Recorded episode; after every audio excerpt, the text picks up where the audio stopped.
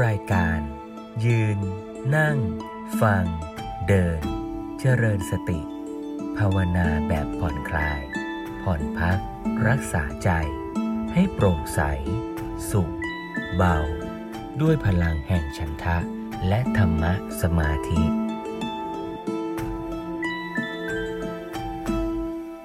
วันนี้เป็นวันอาทิตย์แรกของเดือนมิถุนายน อีกเดือนเศษๆนะโยมเดี๋ยวจะเข้าพรรษาแล้ว แป๊บๆปีหนึ่งก็ผ่านมาจะครึ่งปีแล้วนะโยมนะ ชีวิตล่วงเลยผ่านไปผ่านไป บัดนี้เราทำอะไรอยู่ ต้องกลับมาคอยทบทวนเตือนตัวเรา ที่เราทำมาดีก็มี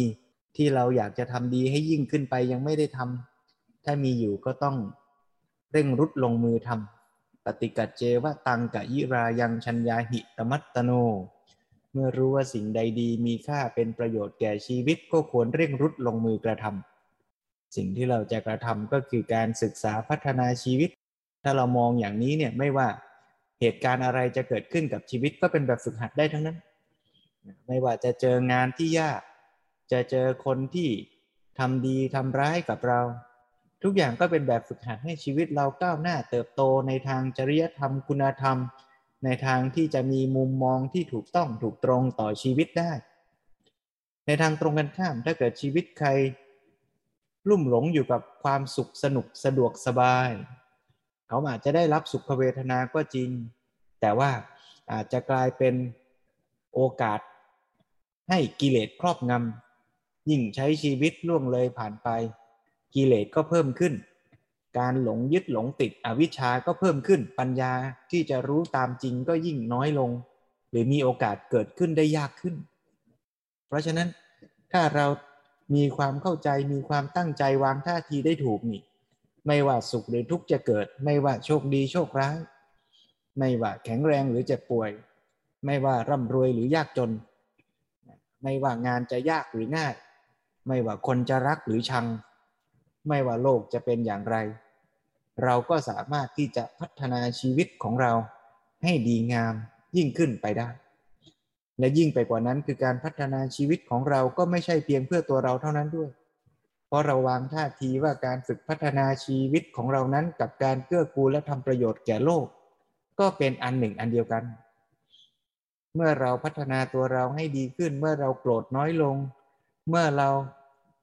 hate speech โพส โพสอะไรที่ทำร้ายทำลายกันต่อผู้คนในสังคมน้อยลง ด้วยใจเราที่ดีขึ้น เราก็กำลังเป็นปัจจัยาการเล็กๆหนึ่ง ที่เราอาจจะไม่รู้หรอกว่าทำให้โลกนี้ดีขึ้นแค่ไหน แต่เราอาจจะพอรู้ได้ว่าเราทำให้โลกนี้แย่ลงน้อยลง แค่เรามีสติตั้งใจว่า เออจะทิ้งขยะนี่ เราจะทิ้งยังไงตรงไหนนะนี่ เราก็ช่วย ในการที่จะทำร้ายทำลายโลกน้อยลงหน่อยหนึ่งนะเมื่อเราขับรถแล้วเราหงุดหงิดแทนที่เราจะฉุนเฉียวไปปาดเขาไปว่าเขาเราก็ใจเย็น เราก็ลดโอกาสในการที่จะทำให้เกิดอุบัติเหตุบนท้องถนนได้มากแล้ว เพราะฉะนั้นถ้าโยมมองเห็นภาพรวมๆอย่างนี้ก็จะเห็นว่าการฝึกปฏิบัติพัฒนาชีวิตของเรานั้นเนี่ยเป็นส่วนหนึ่งในระบบของการพัฒนาทั้งตัวเราและโลกไปพร้อมกันด้วย การที่เราพูดถึงการฝึกสติ เจริญสติ เจริญปัญญาเนี่ยก็ไม่ใช่เป็นเรื่องขาดลอยเคว้งคว้างต่างหากจากการพัฒนาชีวิต จากการพัฒนาสังคมเลย แต่ทั้งหมดเป็นเรื่องเดียวกัน โยมฟังธรรมะมาหลายปี เรียนรู้ธรรมะเข้าวัดมาก็หลายวัด โยมพอจะมองเห็นภาพความเชื่อมโยงของธรรมะทั้งปวง เป็นหนึ่งเดียวกันไหม ตอนอาตมาเรียนธรรมะเนี่ย หลายท่านไม่รู้เป็นเหมือนอาตมาไหม ตั้งแต่เรียนสมัยประถมมัธยมเนี่ย คุณครูก็จะมาสอนอาทิตย์ละชั่วโมงสองชั่วโมง บางปีก็เจอคุณครูน่ารัก บางปีก็เจอคุณครูน่ารักน่ารักอะไรเงี้ยนะบางท่านก็เข้ามาสอนรู้เรื่องบ้าง บางท่านก็เข้ามาสอน ครูคงรู้เรื่องเราอาจจะเป็นนักเรียนไม่ตั้งใจเราไม่ว่าครู แต่ก็รู้สึกว่า เอ๊ะทำไมธรรมะที่ครูมาสอนนี่ เรื่องหนึ่งกับอีกเรื่องหนึ่งมันเหมือนเป็นคนละเรื่องกันนะวันหนึ่งครูก็มาสอนเรื่องอ้าวนักเรียนท่องพรหมวิหารสี่นะ อีกวันหนึ่งครูก็มาสอนอ้าวนักเรียนท่องอิทธิบาทสี่อีกวันหนึ่งครูก็มาท่องอ้าวนักเรียนท่องศีลห้านะอย่าว่าแต่ครูมัธยมเลยนะบางท่านเรียนธรรมศึกษาตีโทเอกเนี่ยบางท่านก็ ติดหล่มอาการแบบเดียวกันเนี่ยนะคือท่องไปเนี่ยหลวงพ่อสมเด็จเปรียบเทียบเหมือน เอาธรรมะมาวางเป็นสินค้าขายบนชั้นน่ะขายเป็นกล่องๆ แยกๆกันไป โดยที่ไม่รู้ว่า อันไหนมันเกี่ยวกันยังไงพรหมวิหารกับสังหาวัตถุเกี่ยวกันไหมอริยสัจกับมรรคมีองค์แปดไตสิกขาเรื่องเดียวกันยังไง มันเกี่ยวกันยังไงเนี่ยพอเราค่อยๆเข้าใจธรรมะเนี่ย เราจะพบว่า อ๋อพูดเรื่องไตรสิกขาอ้าวก็เรื่องมรรคมีองแปดนี่พูดเรื่องมรรคมีองแปดอ้าวก็เป็นหนึ่งในอริยสัจสี่มันโยงกันอยู่ตรงนั้นเนี่ยอริยสัจสี่พูดเรื่องทุกทุกมันมีลักษณะยังไงอ๋อก็ไตรลักษณ์ก็อยู่ตรงอธิบายลักษณะอาการของทุกขสัจนั่นไงมันเป็นไตรลักษณ์อย่างเงี้ยธรรมะทั้งหมดทั้งปวงมันโยงกันหมดเลยนะโยมนะใครยังรู้สึกว่าโยงกันไม่ชัดนี่ แนะนำให้ไปเข้าคอร์สตามรอยพุทธธรรมอีกรอบโยม จะมีกิจกรรมอยู่อันหนึ่งชื่อต้นไม้พุทธธรรม ให้เห็นความเชื่อมโยงของธรรมะต่างๆ เพราะฉะนั้นวันนี้เนี่ยที่พูดเกริ่นมาเนี่ยเพราะว่าจะชวนโยมฟังธรรมะ ที่หลวงพ่อสมเด็จพระพุทธโฆษาจารย์ พูดเรื่องตำแหน่งข้อปฏิบัติทางจิตใจในพระพุทธศาสนา ให้เห็นว่าการที่เราฝึกปฏิบัติกันมาเนี่ยพูดเรื่องฝึกสติก็ดีพูดเรื่องสมถกรรมฐานวิปัสสนากรรมฐานเนี่ยถ้าเรามองธรรมะ เป็นองค์รวมเป็นภาพใหญ่เหมือนจิ๊กซอภาพใหญ่เนี่ย สมถกรรมฐานวิปัสสนากรรมฐานเนี่ยไม่ใช่จิ๊กซอที่แบบหลุดลอย หรือว่าเป็นภาพชิ้นเดียวในตัวนะ แต่ว่าเป็นจิ๊กซอที่ประกอบอยู่ในภาพใหญ่ คือระบบคำสอนของพุทธศาสนาอย่างไร วันนี้นี่ขึ้นต้นเดือนใหม่ยศห้าเดือนที่ผ่านมานี่ เราคุยกันเรื่องการฝึกวิปัสสนากรรมฐานอาตมาก็หยิบยกธรรมะครูบาอาจารย์ หลายท่าน หลายแนว หลายสำนักหลายวัด มาบอกเล่าชวนฟังร่วมกัน แต่ยังไม่ค่อยมีธรรมบรรยายของหลวงพ่อสมเด็จเลย ในช่วงห้าเดือนที่ผ่านมา หลายท่านก็อาจจะสงสัยว่า เอ๊ผิดรายการผิดวัดหรือเปล่า ไม่ผิดหรอกโยม ธรรมะก็เป็นของพระพุทธเจ้าทรงแสดงไว้ ครูบาอาจารย์ที่สอนก็มีคำขยายอธิบายตามแนวทางของท่าน เรามาเลิกเป็นพุทธศาสนาแบบสายอาจารย์ใครอาจารย์มันกันดีกว่าเนาะต่อให้โยมมาวัดยานบ่อยๆ ฟังธรรมะ จากพระอาจารย์ที่วัดยานบ่อยๆ ก็ไม่ต้องไปยึดว่าเราแหมจะต้องเป็นสายหลวงพ่อสมเด็จ ไม่มีนะสายหลวงพ่อสมเด็จ ไม่ต้องแยกสายนะโยมเราอยู่บนการอธิบายธรรมะเดียวกันนั่นแหละ เพียงแต่ว่าครูบาอาจารย์แต่ละท่านก็อาจจะเชี่ยวชาญชำนาญแตกต่างกัน เพราะฉะนั้นที่เหลืออีกเจ็ดเดือนปีนี้ เราจะมาฟังธรรมะ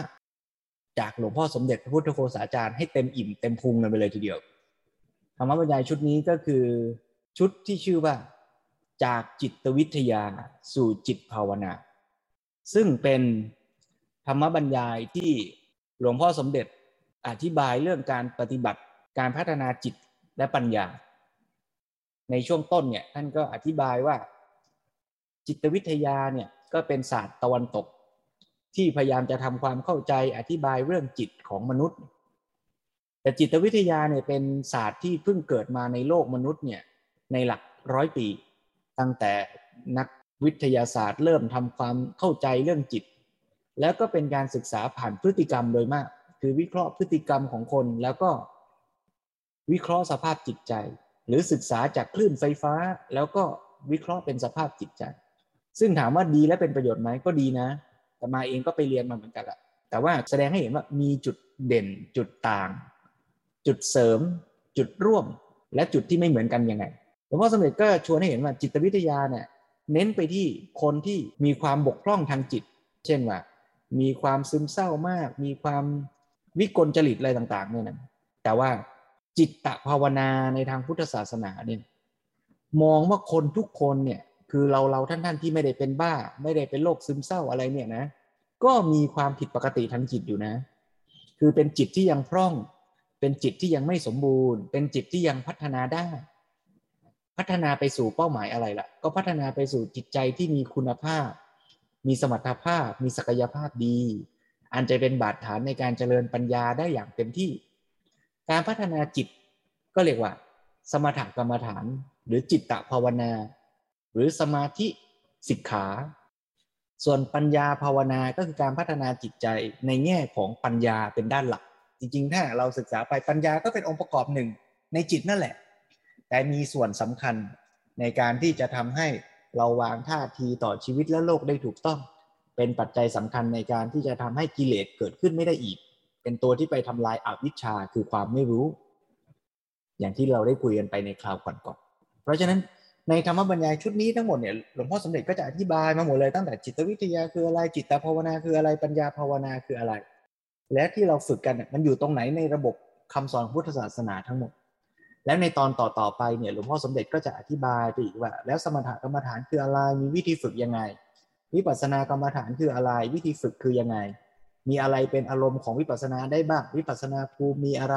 สติปัฏฐานสี่ว่ายังไง แต่ละข้อกายเวทนาจิตธรรมเป็นยังไง ธิปักคียธรรม เป็นองค์ประกอบในการปฏิบัติเพื่อบรรลุอย่างไร เป็นธรรมบรรยายชุดยาว ซึ่งในที่นี้เนี่ยอาตมาคำนวณกะเวลาแล้วเนี่ยเจ็ดเดือนเนี่ยก็ยังฟังไม่หมดนะอาตมาก็จะขอตัดตอนเอามา เฉพาะตอนที่เกี่ยวเนื่องเชื่อมโยงกับเรื่องวิปัสสนา ก็จะตัดชงที่เป็นสมถะ หรือกรรมฐาน 40 เรื่องจริตเรื่องอะไรเนี่ย ตรงนั้นยกออกไป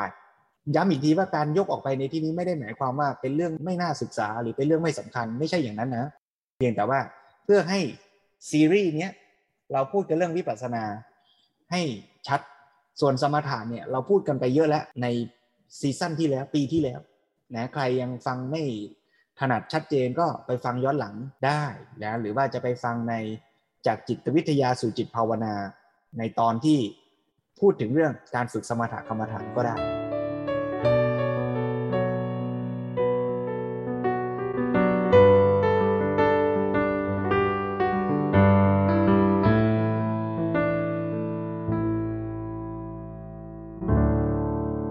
ราะฉะนั้นก็เปิด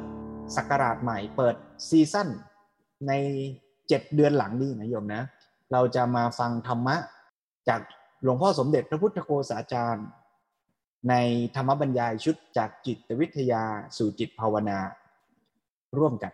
โดยอาจจะไม่ได้ฟังครบทุกทุกแทร็กทุกตอนนะท่านใดสนใจก็ไปตามฟังเพิ่มเติมได้หรือฟังซ้ำก็ได้นะโยมนะธรรมะเนี่ยฟังซ้ำได้นะ ใครที่บอกว่า โอ้ ชุดนี้เคยฟังแล้ว ก็ก็ไม่ต้องเสียใจโยม ก็ฟังอีก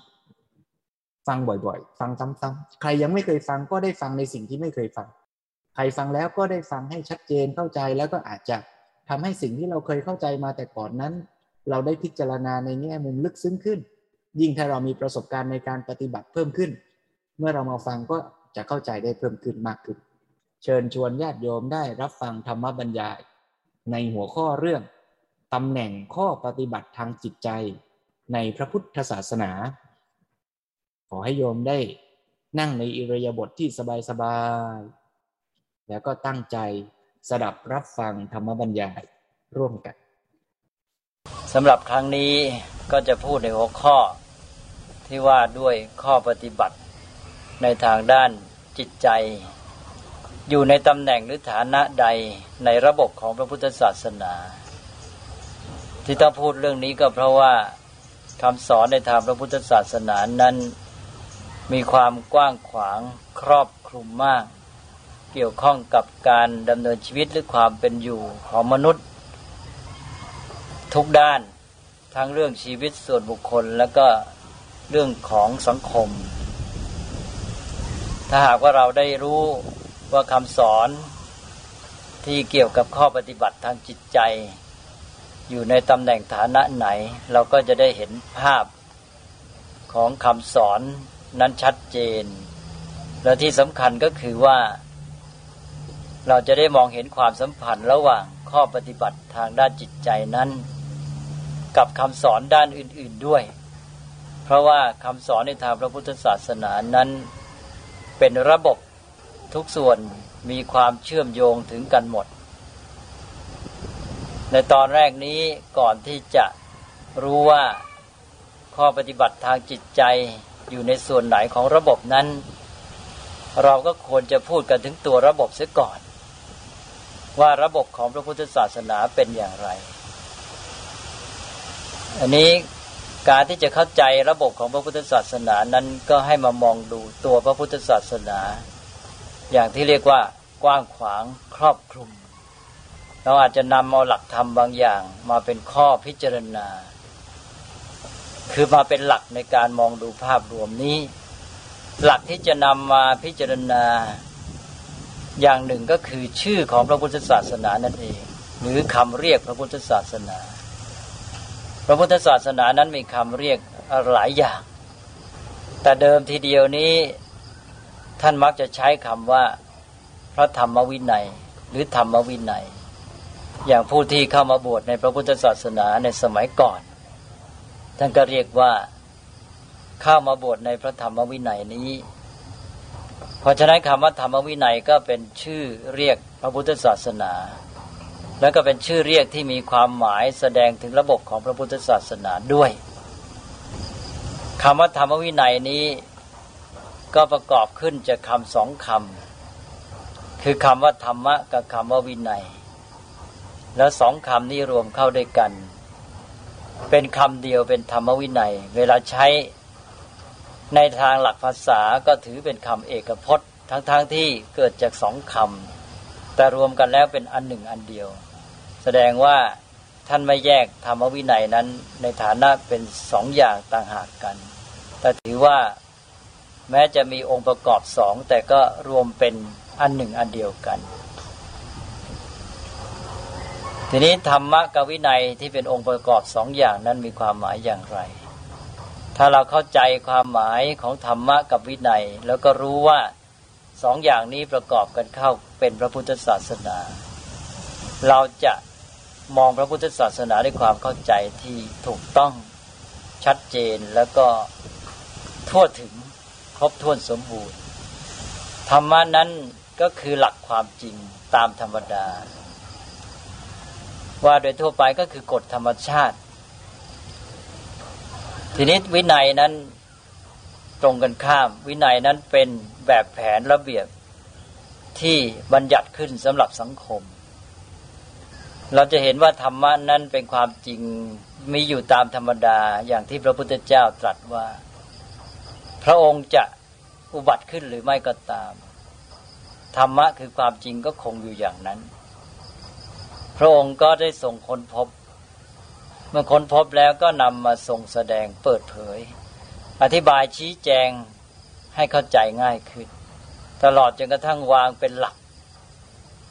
ซึ่งหลักนั้นก็เป็นหลักที่เป็นไปตามความจริงที่มีอยู่ตามธรรมดาหรือตามธรรมชาติ ส่วนวินัยนั้น เป็นสิ่งที่พระพุทธเจ้าทรงบัญญัติวางขึ้นใหม่ เพื่อควบคุมสังคมหรือชุมชน ซึ่งในที่นี้ก็คือสงฆ์คือหมู่แห่งพระภิกษุทั้งหลายหรือสังคมที่พระองค์ได้ตั้งขึ้น ให้อยู่ในความเป็นระเบียบเรียบร้อย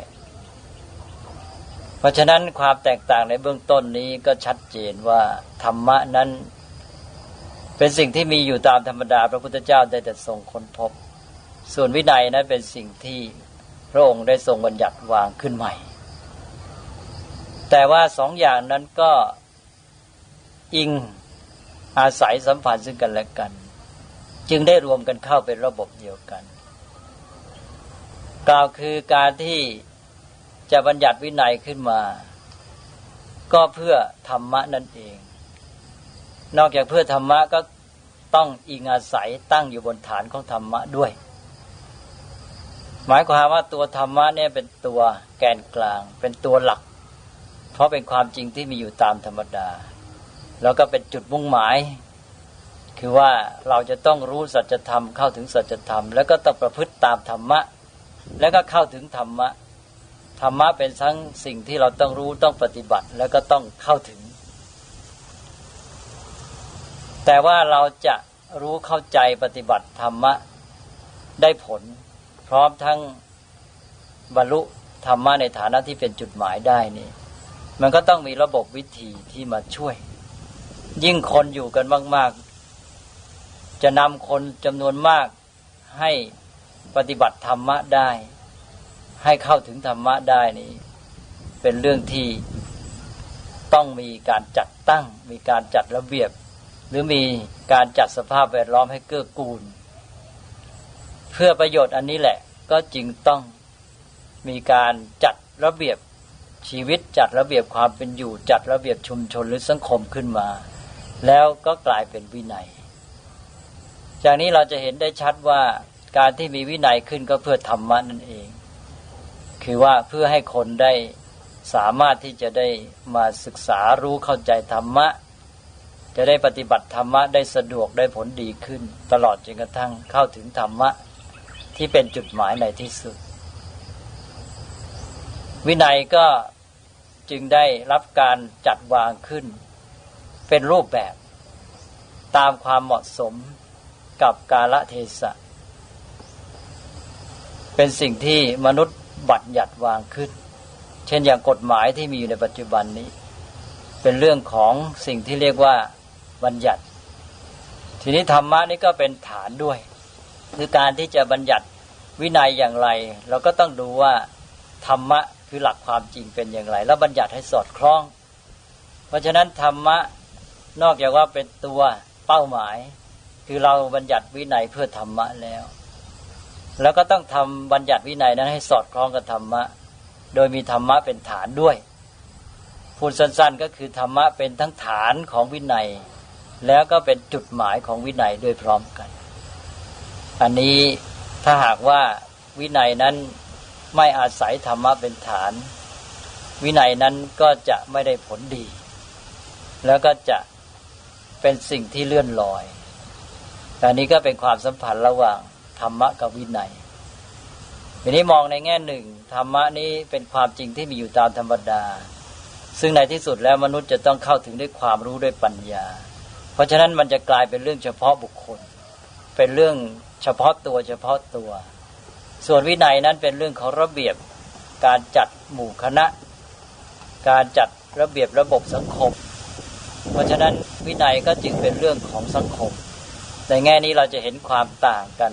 ว่าธรรมะเป็นเรื่องของบุคคล วินัยเป็นเรื่องของสังคม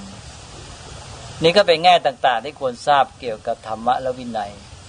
ถ้าเรามองพระพุทธศาสนาก็ต้องมองให้ครบทั้งสองด้าน ทั้งด้านธรรมะและก็ด้านวินัย ถ้ามิฉะนั้นแล้วการมองของเราจะขาดไป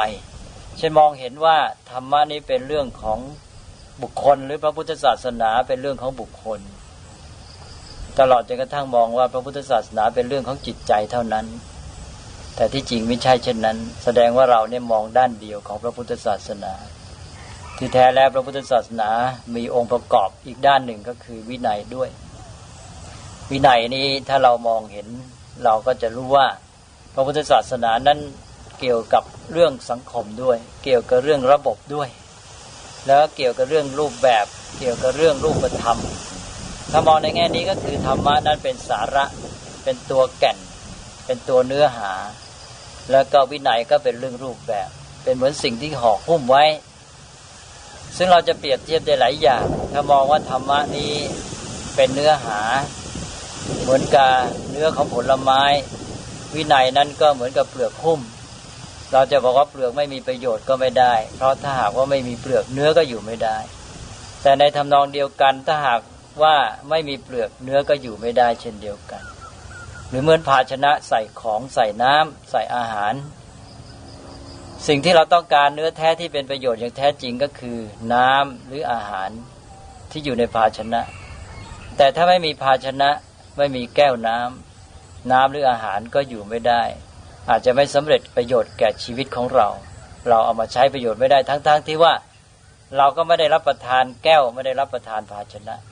แต่เราก็ต้องเห็นคุณค่าของแก้วของภาชนะ นี่ก็เช่นเดียวกัน เพราะนั้นเราจะต้องมองให้เข้าใจ ความหมายของสิ่งเหล่านี้ พระพุทธเจ้าได้ทรงวางไว้ทั้งธรรมะและวินัย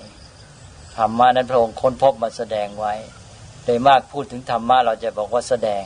เพราะว่าเป็นของมีจริง ๆ อยู่อย่างนั้นก็เป็นเพียงแสดง แต่วินัยนั้นเป็นสิ่งที่บัญญัติหรือวางกันขึ้น คล้ายๆว่าสมมติขึ้นนั่นเอง แม้แต่มองชีวิตของบุคคลในอุดมคติของพระพุทธศาสนา เช่นอย่างมองพระอรหันต์พระอรหันต์ก็เป็นที่ทราบกันดีว่า เป็นบุคคลที่บรรลุจุดหมายของพระพุทธศาสนาแล้ว เรามักจะมองในแง่ธรรมะ ถ้ามองในแง่ธรรมะเราก็มองว่าท่านเป็นผู้ที่หมดกิเลสบริสุทธิ์ ไม่มีโลภะโทสะโมหะ เป็นผู้มีปัญญา สูงสุดรู้สัจธรรมเราก็มองไปในแง่ของจิตใจในแง่ของส่วนตัวท่าน นี่เป็นการมองในแง่ธรรมะแต่อีกด้านหนึ่งล่ะ ด้านวินัยเป็นอย่างไร ด้านวินัยก็คือความสัมพันธ์กับ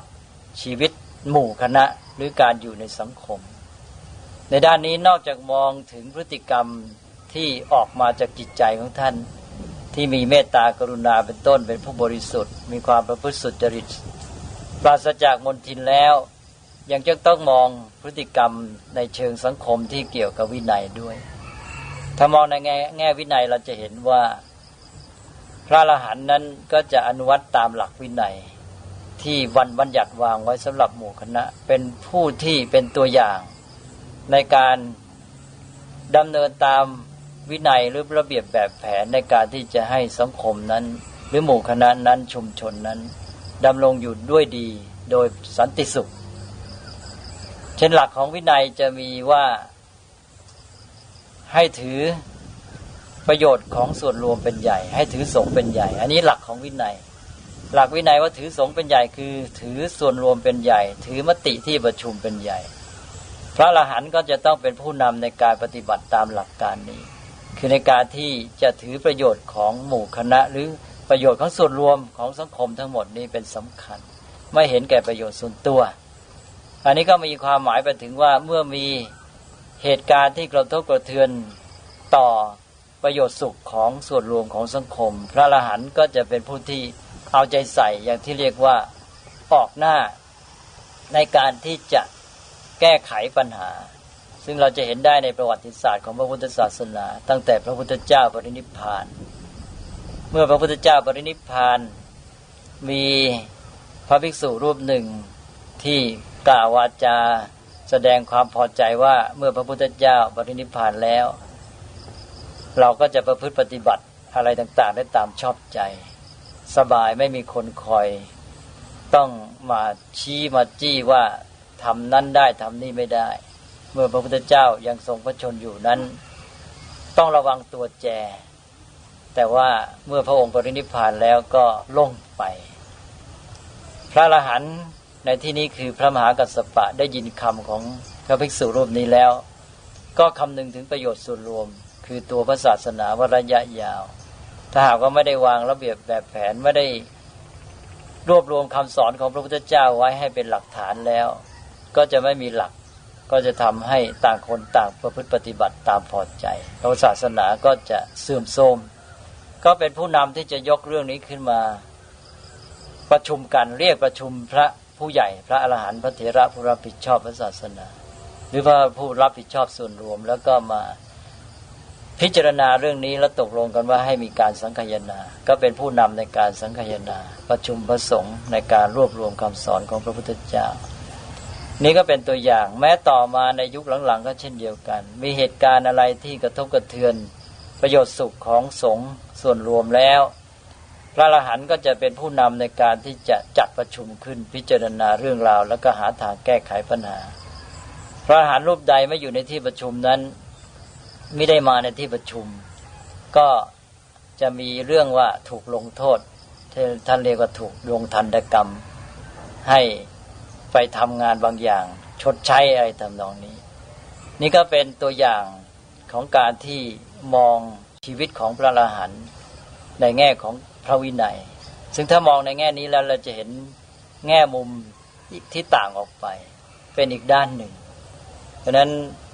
ปัจจุบันนี้เรามักจะมองด้านเดียว คือด้านธรรมะ ซึ่งทำให้เกิดข้อข้อบกพร่อง ก็ไปอันว่าพระพุทธศาสนานี้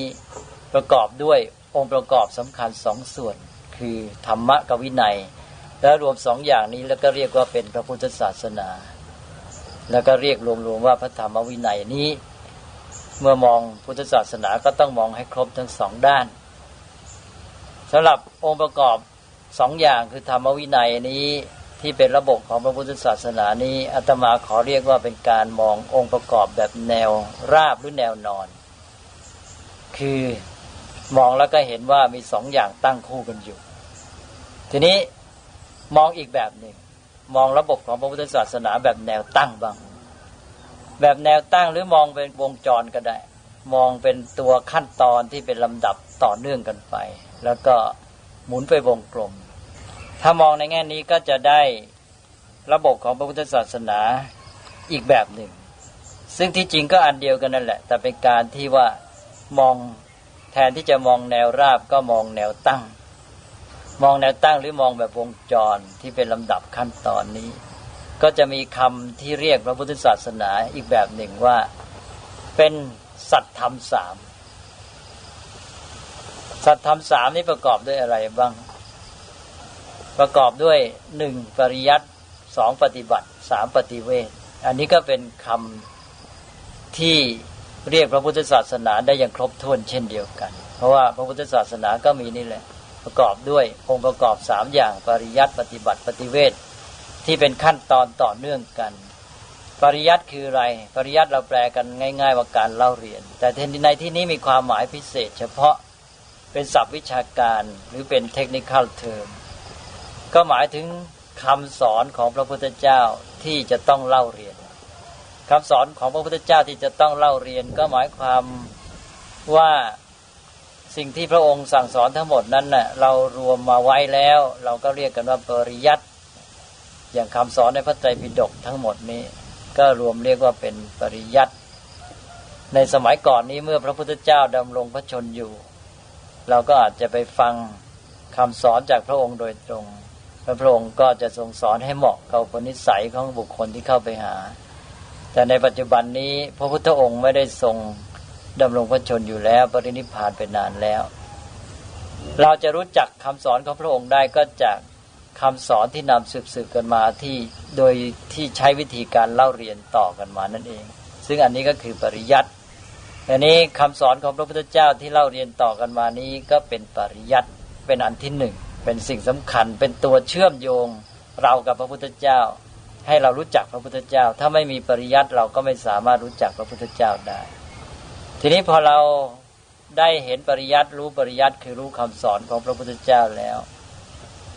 เราก็สามารถปฏิบัติได้ถูกต้อง เราอาจจะเรียนปริยัติเพียงแค่จำเป็นแก่การใช้ประโยชน์ในการปฏิบัติส่วนตัวของเราก็ได้ หรือเราจะเรียนเพื่อจะให้มีความรู้กว้างขวาง สามารถที่จะนำไปสั่งสอนผู้อื่น เรียกว่าเป็นคลังของความรู้ คลังปริยัติอะไรทำนองนั้นก็ได้ แต่ว่ารวมแล้วก็คือว่าเล่าเรียนเมื่อเล่าเรียนแล้ว เราก็ เอาไปใช้ก็คือการปฏิบัติ นี้ปริยัติก็เป็นฐานแก่การปฏิบัติ เมื่อเราเรียนเท่าที่จำเป็นเราก็ปฏิบัติตามนั้น คือปริยัติก็สัมพันธ์กับการปฏิบัติในแง่ที่ว่าเรียนเพื่อเอาไปปฏิบัติ เช่นว่าเรียนจากครูอาจารย์ครูอาจารย์ แม้ว่าจะรู้มากมาย แต่ท่านก็สอนเราในบางกรณี ท่านเห็นว่าเราควรจะรู้เพียงเท่านี้ท่านก็เลือกให้ เพียงที่ว่าเท่าที่เราจะต้องใช้ปฏิบัติเท่านั้นอันนี้ก็เรียกว่าเราฝากความไว้วางใจไว้แก่พระอาจารย์ ในด้านปริยัติให้ท่านเป็นผู้ที่ถ่ายทอดปริยัติเลือกปริยัติให้เรา แต่ก็นี่ก็รวมแล้วก็คือการที่ต้องรู้ปริยัติบ้างไม่มากก็น้อย แล้วก็นำไปปฏิบัติ คือนำไปลงมือทำเมื่อลงมือทำปฏิบัติไปตามนั้นแล้ว ก็เกิดความสำเร็จขึ้นมาก็เป็นผล ผลที่สำเร็จจากการปฏิบัตินี้ ที่เป็นจุดหมายแท้จริงในทางพุทธศาสนาที่ถือว่าเป็นผลสำเร็จ จริง ๆก็ท่านเรียกว่ามรรคผลนิพพาน แต่นี้ผลในระหว่างนั้นก่อนที่จะถึงขั้นสูงสุดที่นับเป็นผลอันเป็นเนื้อแท้จริง ๆ นั้นก็จะมีผลในระหว่างอีกมากมายเป็นความก้าวหน้าในการปฏิบัตินั้นทีนี้ผลที่เป็น เนื้อแท้จริง ๆ เนี่ยก็เป็นปฏิเวทคือการเข้าถึงหรือการแทงตลอด คือการที่มีปัญญารู้สัจธรรมจนกระทั่งเกิดผลแก่ชีวิตเพราะนั้นปฏิบัติก็นำไปสู่ปฏิเวทคือผล ก็รวมแล้วเมื่อครบสามอย่างนี้ก็เป็นกันว่าครบวงจร ก็เป็นระบบของพระพุทธศาสนาแบบหนึ่ง มีปริยัติปฏิบัติและปฏิเวทปริยัติคือ คำสอนของพระพุทธเจ้าที่เราต้องเล่าเรียน แล้วก็ปฏิบัติก็คือการนำเอาคำสอนที่เราเล่าเรียนนั้นมาใช้มาลงมือทำแล้วก็ปฏิเวทก็คือการบรรลุผลสำเร็จจากการปฏิบัตินั้น ก็แปลว่านี่เป็นระบบของพระพุทธศาสนา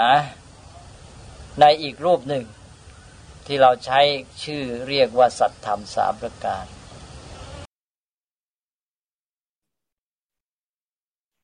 ที่จบไปเมื่อสักครู่เป็นช่วงตอนหนึ่งของธรรมบรรยาย ตอนที่สองในชุดจากจิตวิทยาสู่จิตภาวนา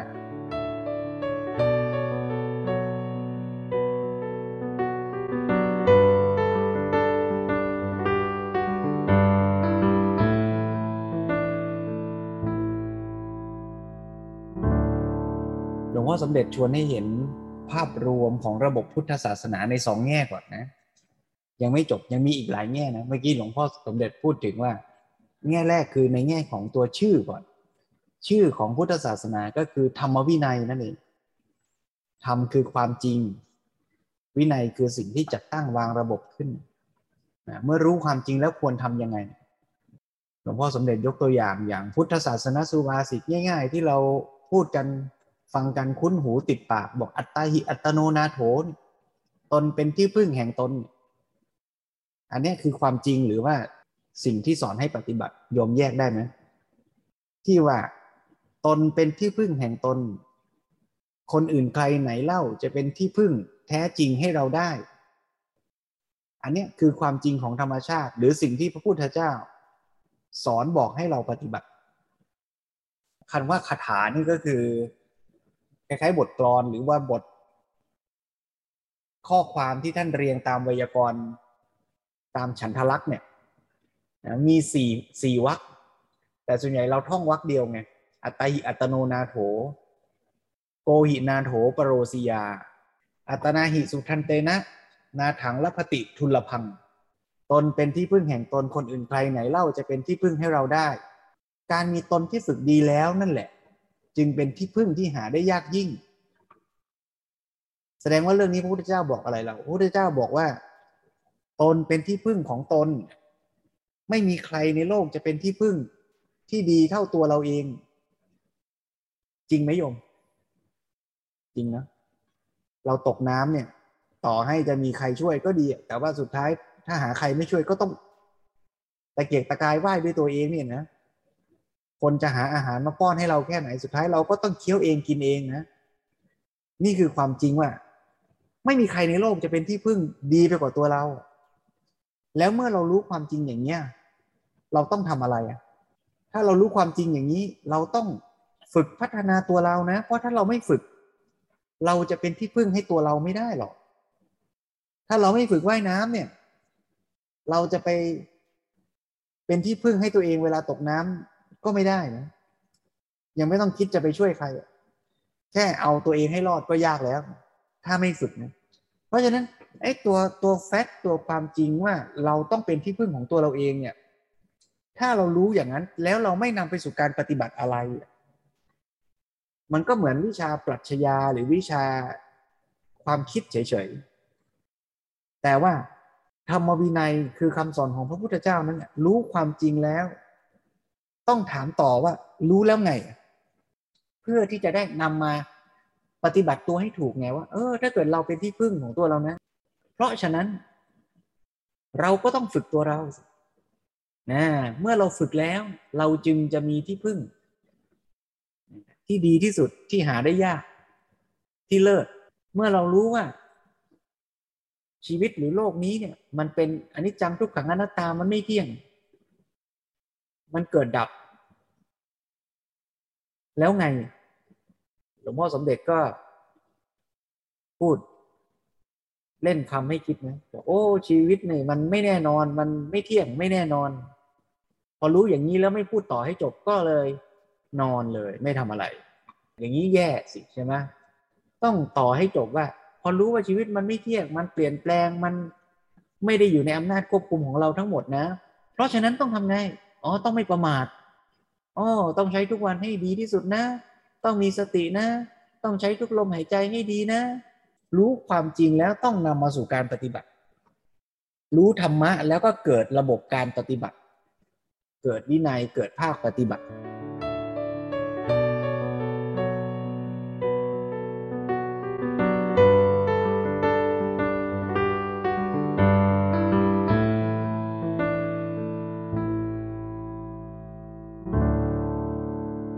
พูดแบบสัตธรรมสามก็คือ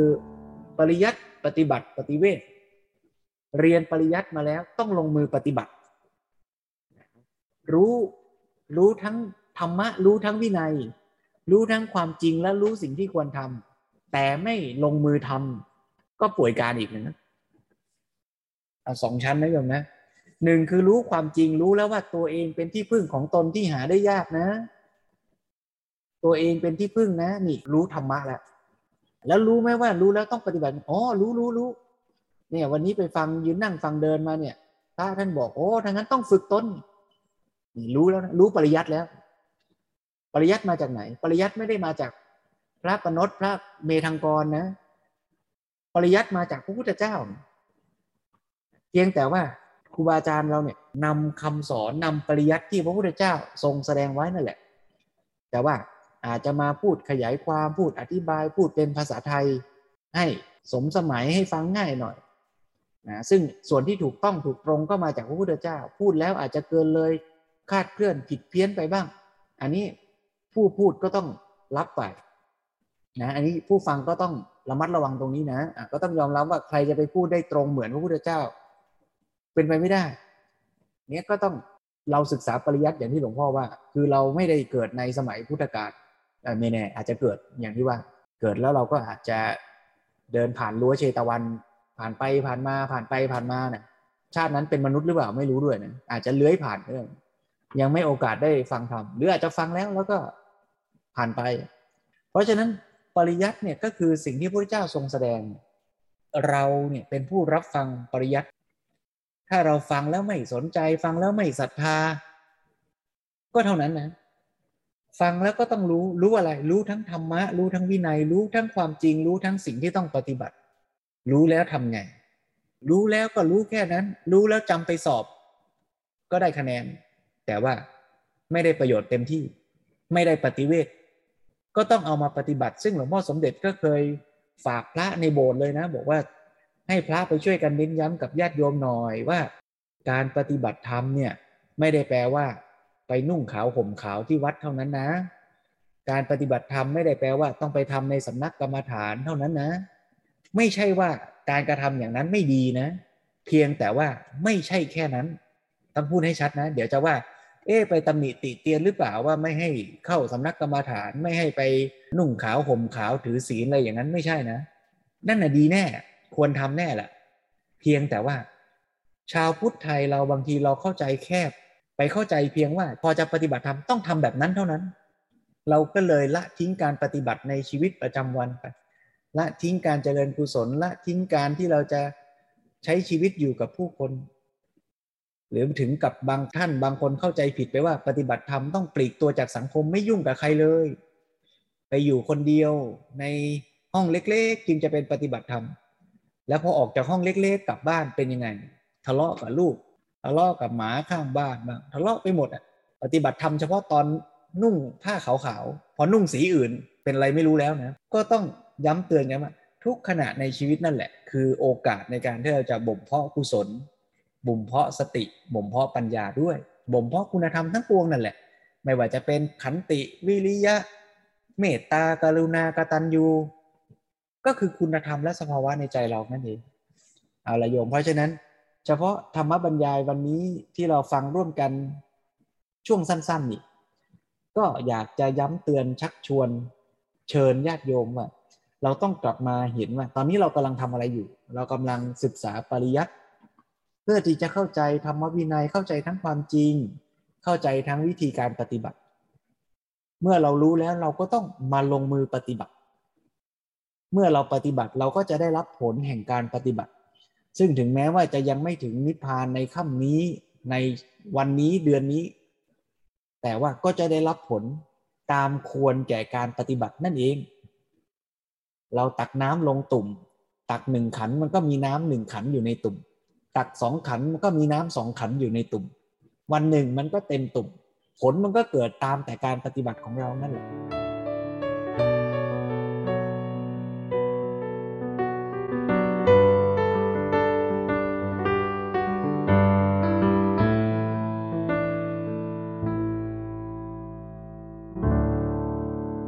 นทุกท่านปฏิบัติร่วมกัน ในการที่จะได้ฝึกเจริญสติ เจริญวิปัสสนากรรมฐาน เพราะเราได้ฟังปริยัติเยอะมากแล้วล่ะ ซึ่งฟังน่ะดีนะ ไม่ใช่ไม่ดี ฟังแล้วเราก็มาลงมือปฏิบัติกัน มีสติระลึกรู้รูปนามตามที่เป็นจริงในปัจจุบันขณะ ถ้าเผลอก็รู้ว่าเผลอ ฟุ้งก็รู้ว่าฟุ้ง สุขทุกข์ เย็นร้อนอ่อนแข็งตึงไหว รับรู้อาการตามที่ปรากฏ รู้สบายสบาย รู้ซื่อๆ รู้แล้วก็ปล่อย ไม่ต้องไปยึดหรืออยาก ให้มันเป็นอย่างใจเรา เราฟังปริยัติกันมาแบบนี้บ่อยๆ เชิญทุกท่าน ปฏิบัติเจริญสติ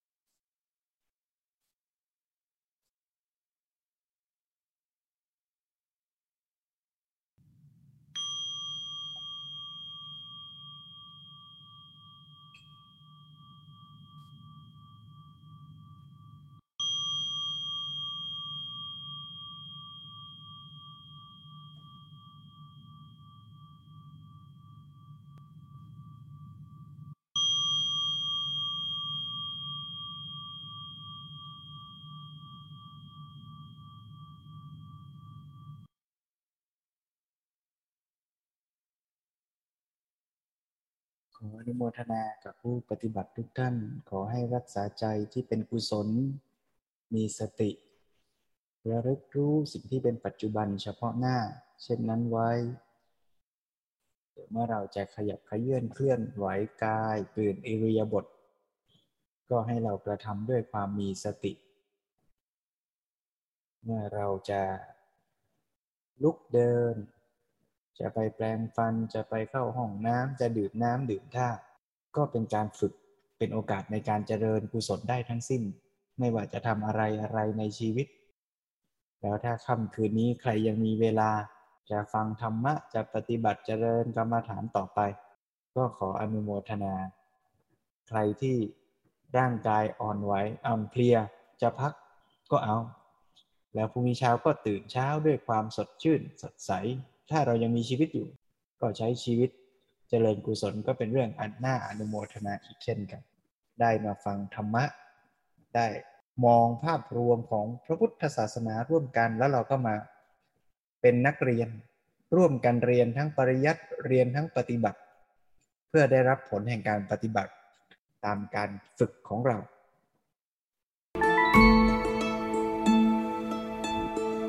ยืน นั่ง